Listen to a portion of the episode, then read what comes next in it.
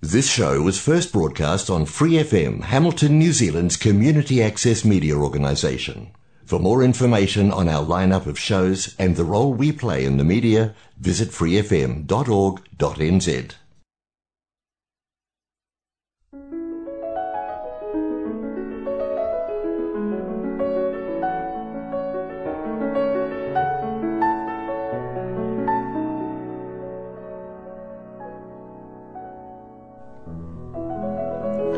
안녕하세요. FM 89.0 와이카토 한인방송 시와 음악의 사랑이 소망의 아빠 윤상현입니다. 시와 음악 12월 셋째 주 방송 시작하겠습니다.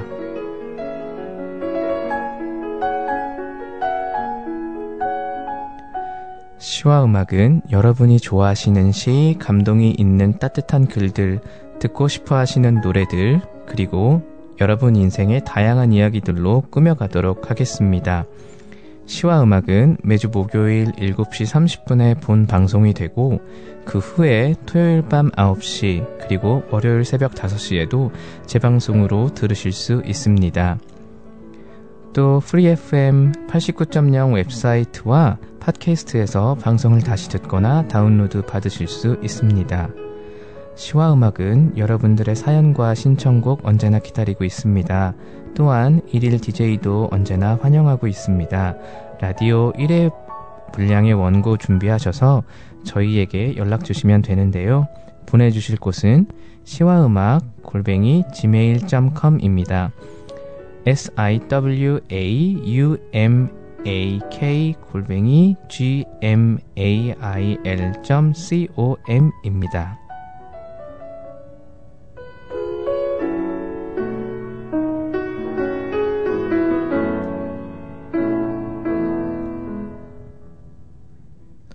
아직 코로나 델타 변이가 해결되지도 않았는데 또 다른 변이 바이러스 오미크론의 출현으로 다시 전 세계에서 걱정과 불안이 더해가고 있습니다. 지금 뉴질랜드는 새로운 traffic light 시스템 방역 제재 하에서 오클랜드와 백신 접종률이 낮은 일부 지역은 적색 등 기타 전 지역은 주황색으로 나뉘어서 새로운 방역 체제에 돌입했는데요. 길었던 lockdown과 레벨 3의 여파로 많은 사업장들이 큰 피해를 입었습니다. 저희 한인분들의 걱정도 아주 크실 것이라고 생각이 드는데요. 코로나 바이러스가 세상에 퍼진 지 어느덧 2년이 되어가고 있습니다. 저의 궁금증은 과연 저희가 일상으로 돌아갈 수 있을까입니다. 격리 없는 해외여행 다시금 할 수 있을까요? 코로나 바이러스의 끝은 도대체 어디일까요? 정말 궁금하네요. 연말이 다가오고 한국에 계신 부모님 가족들이 너무 보고 싶은데 갈 수가 없네요. 코로나 바이러스로 이산 가족이 되신 분들도 많으실 텐데요. 다들 힘내시길 바랍니다. 독일의 어느 학자는 오미크론이 코로나를 종속시킬 변이라고 주장하기는 하지만 아직 그에 대한 정보가 많이 부족하니 긍정적으로 또 희망을 가지고 지켜보아야 할 듯 하네요. 그럼 오늘의 첫 번째 곡 듣고 오시겠습니다. 박완규의 천년의 사랑 듣고 오실게요.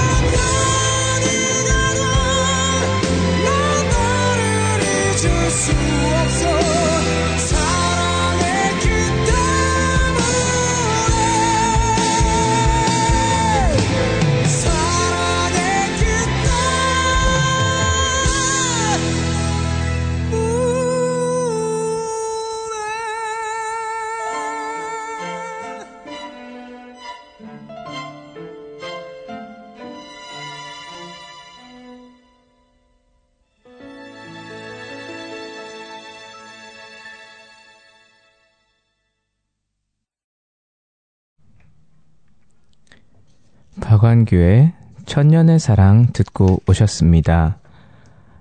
약 두 달 전 한 사이트에 박완규 근황 논란이란 제목으로 게시물이 하나 올라왔었는데요.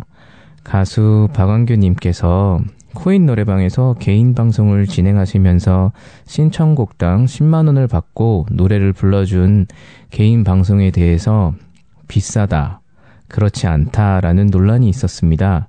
전 이 게시물에서 비싸다는 댓글을 보면서 말 그대로 경악을 금치 못했습니다. 음, 여러분께서는 어떻게 생각할지 모르시겠지만 한번 이렇게 생각을 해보죠. 여러분께서 슈퍼마켓에 가셔서 드시고 싶은 음식을 카트에 담으셨습니다. 차에 싣고 그냥 집으로 가시나요? 아니면 카트에 담긴 상품을 카운터로 가서 계산을 하시고 집으로 가시나요? 저는 이게 왜 논란이 되는지 그 자체로도 이해가 되지 않는데요. 한 가지 확실한 건 가수는 노래를 부르고 돈을 버는 직업입니다. 행사 관계자인 제 지인에 따르면 박완규님 정도 되는 라이브 가수의 행사 섭외 시 대략 곡당 천만 원을 줘야 한다고 하네요. 그럼 그 가수의 라이브를 곡당 10만 원으로 들으면 저렴한 거 아닌가요? 그리고 이게 무슨 공식 방송도 아니고 개인 방송이었죠. 보기 싫으면 그냥 안 보면 되는데 굳이 개인 방송에 가서 비싸네 어쩌네 하는 그 심보는 도대체 무엇일까요? 유독 한국에서는 방송이나 컨텐츠가 무료여야 하고 연예인들을 하등하는 경향이 아주 심한데요.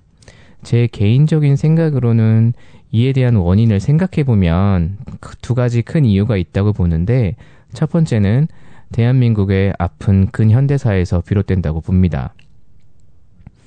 구테타로 정권을 잡고 언론을 통제하며 주입식 거짓 뉴스를 국민들에게 주입시키기 위해서는 모든 방송들을 무료로 하고 독재자들의 공지사항을 전달해야 하는 창구여야 했습니다. 한국에선 대부분의 방송들이 무료였죠. 또 그 독재 정권들은 사람들을 TV 앞에 모으기 위해서 유명 연예인들을 강제 동원하여 방송을 제작하기도 했고요. 쉽게 예를 들어 한국에선 월드컵이나 올림픽 중계에 돈을 내고 채널을 사서 보지 않는 대가로 왜곡된 뉴스만을 접하게 되는 결과가 나타났던 것이라고 생각합니다. 그러다 보니 한국에서는 컨텐츠가 제값이 매겨지기보단 무료라는 인식이 더해지고 인터넷이 발달하면서 쉽게 불법 음원과 영상들로 더욱더 공짜라는 인식이 깊숙이 자리 잡고 있는 것이 아닐까 생각합니다. 또 다른 이유는 연예인은 딴따라라는 인식, 즉 천한 직업이라 업신여기, 업신여기고 함부로 대한다는 이유도 있기에 이러한 일들이 벌어지는 것이라고 생각하네요. 참 안타깝습니다. 연예인도 저희와 똑같은 소중한 사람들입니다. 그들은 묻 사람들의 스트레스 해소용 욕바지가 아닌 우리와 똑같은 사람이라는 점 알아주셨으면 하는 마음에 좀 길긴 했지만 말씀드렸습니다. 또 얼마 전 넷플릭스 드라마 오징어 게임의 영상 불법 링크를 단체 톡방에서 공유하시는 것을 보고 아직도 많은 분들이 컨텐츠의 판권에 대해서 잘 인식하시지 못하는 것 같아 안타까운 마음에 말씀드립니다. 불법 사이트를 공유하는 것만으로도 불법이니 아예 공유도 하지 않으시는 것이 좋을 것 같습니다.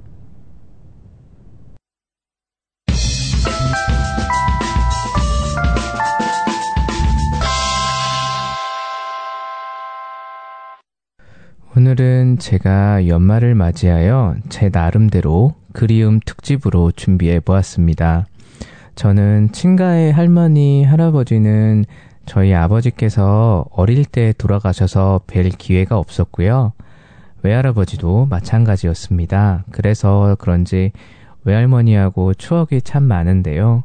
저희 어머니는 막내셔서 외할아버지의 사랑을 듬뿍 받으시며 자랐다고 하네요. 그 덕에 다른 형제분들하고는 다르게 보릿고개가 뭔지 잘 경험하지 못하고 자라셨다고 하고요. 제가 바로 그 귀염둥이 막내딸의 막내 아들인데요. 너무나 이쁜 막내딸이 낳은 딸을 둘 낳고 낳은 막내 아들. 제 외할머니께선 제가 얼마나 예쁘셨을까요? 오늘은 제가 2007년 12, 12월에 돌아가신 외할머니에게 보내드릴 편지를 가져와 보았습니다. 저희 외할머니께서는 제가 캐나다에 있을 때 돌아가셨습니다. 한국 귀국을 두 달 정도 남겨놓은 상태였는데요. 귀국하면 제일 먼저 찾아뵈려고 했었는데 돌아가셨다는 소식을 접했을 때 너무나도 죄송스럽고 슬픈 마음에 그때 당시 홈스테이 엄마 품에 안겨서 정말 세상이 끝난 것처럼 엉엉 울었던 기억이 납니다. 아직도 전 제 할머니를 떠올리는 것만으로도 목이 많이 메이는데요. 그런 할머니께 제가 편지를 준비해 보았습니다.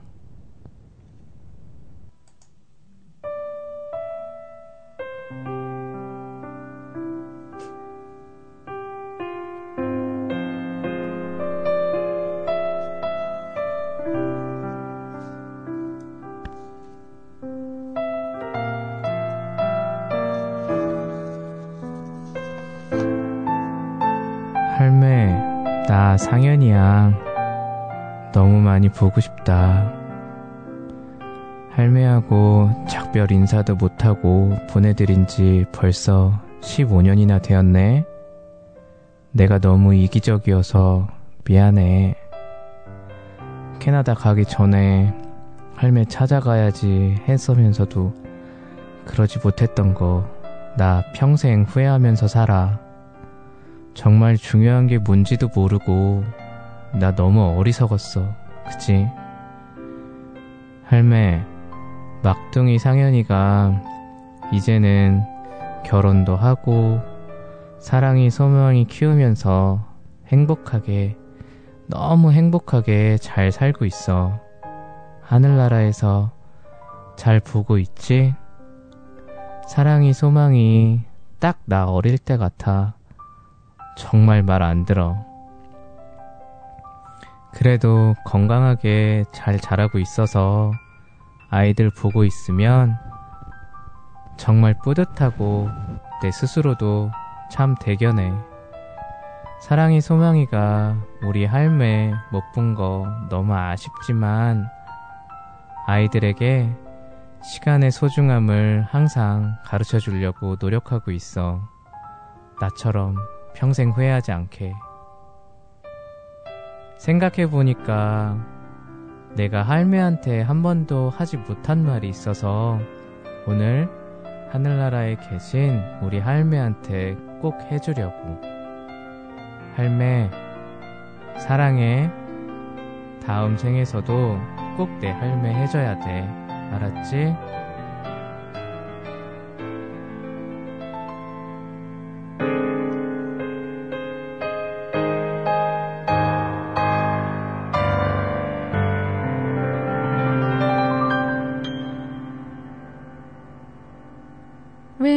album.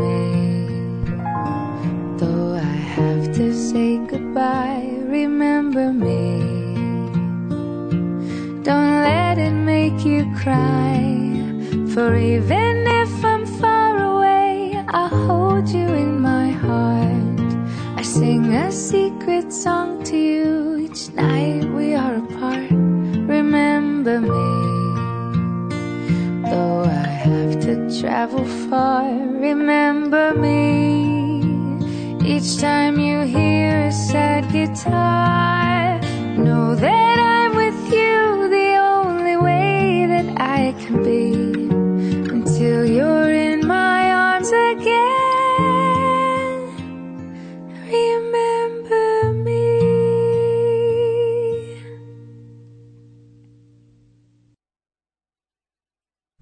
오늘의 두 번째 곡 듣고 오시겠습니다. 오늘의 두 번째 곡은 웅산의 파란 새벽입니다.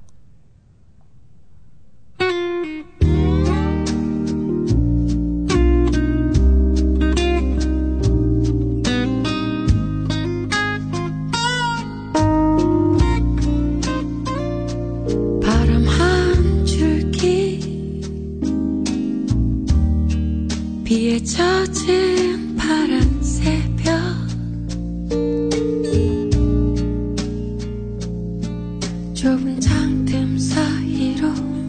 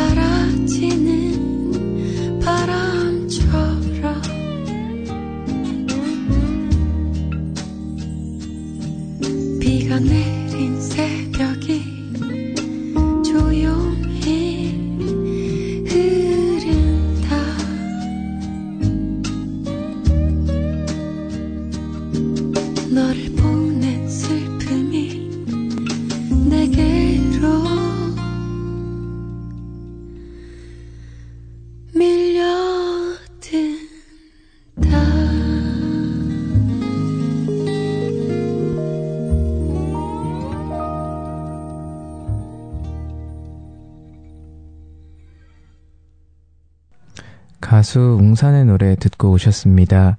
웅산은 한국의 재즈 디바 중 단연 최고의 클래스라고 생각되는 가수인데요. 얼마 전에 소개드렸던 말로와 함께 제가 너무나도 좋아하는 재즈 뮤지션이라 소개시켜 드렸습니다. 웅산은 좀 특이한 이력을 가지고 있는데요. 불교 집안에서 자란 그녀는 17살의 나이에 출가하여 절에 들어가서 생활하다가 약 2년 뒤에 돌연 세상으로 나와 제주 가수가 되었습니다. 이 웅산이라는 이름도 그때 받은 법명이라고 하네요. 이미 재즈계에서는 대한민국 최고를 넘어서 아시아권에서도 왕성한 활동을 하는 정상급 재즈 뮤지션이라 이미 많은 분들도 알고 계시겠지만 이제 막 재즈를 즐기기 시작한 분들이 계시다면 꼭 한번 찾아보시기 바랍니다. 강력하게 추천드려요.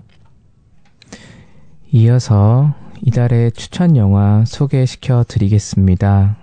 저희 할머니하고 저하고의 추억과 너무 닮아 있는 2002년 개봉한 집으로입니다. 유승우 주연의 이 영화는 개봉 후에 450만 관객의 눈물을 흘리게 하며 흥행에 성공하게 되었는데요. 잠시 줄거리 소개시켜 드리겠습니다. 기차를 타고 버스를 타고 먼지 풀풀 날리는 시골길을 한참 걸어 엄마와 7살 상우가 할머니 집으로 가고 있다. 형편이 어려워진 상우 엄마는 잠시 상우를 외할머니 댁에 맡기기로 한다. 말도 못하고 글도 못 읽는 외할머니가 혼자 계신 시골 외딴 집에 홀로 남겨진 상우. 전자오락기와 롤러블레이드, 세상에서 살아온 아이답게 배터리도 팔지 않는 시골 가게와 사방이 돌투성인 시골집 마당과 깜깜한 뒷간은 생애 최초의 시련이다. 네, 이 영화는 정말 도시에서 자란 아이가 시골 할머니와 단둘이 겪는 다양한 에피소드로 이뤄지는 감동적인 영화인데요. 저와 제 외할머니의 추억과도 너무 닮아 있어서 가끔 저희 외할머니가 생각날 때 찾아보는 영화이기도 합니다. 저 철없을 때 할머니한테 했던 못된 짓들 어찌나 똑같이 닮아 있는지 물론 제가 유승원님하고 얼굴이 똑같이 생긴 건 아닌데요. 정말 그 못된 짓만큼은 어찌나 저와 똑같은지 볼 때마다 할머니를 떠올리면서 많이 눈물 짓곤 하는 그런 영화입니다. 여러분들도 안 보셨다면 꼭 한번 찾아보시기 바랍니다. 오늘의 마지막 곡으로 인사드리겠습니다. 오늘의 마지막 곡은 스텔라 장의 우르릉 쾅쾅쾅입니다. 지금까지 시와 음악의 사랑이 소망이 아빠 윤상현이었습니다. 여러분들 다시 만나실 때까지 행복한 시간 보내시기 바랍니다. 감사합니다.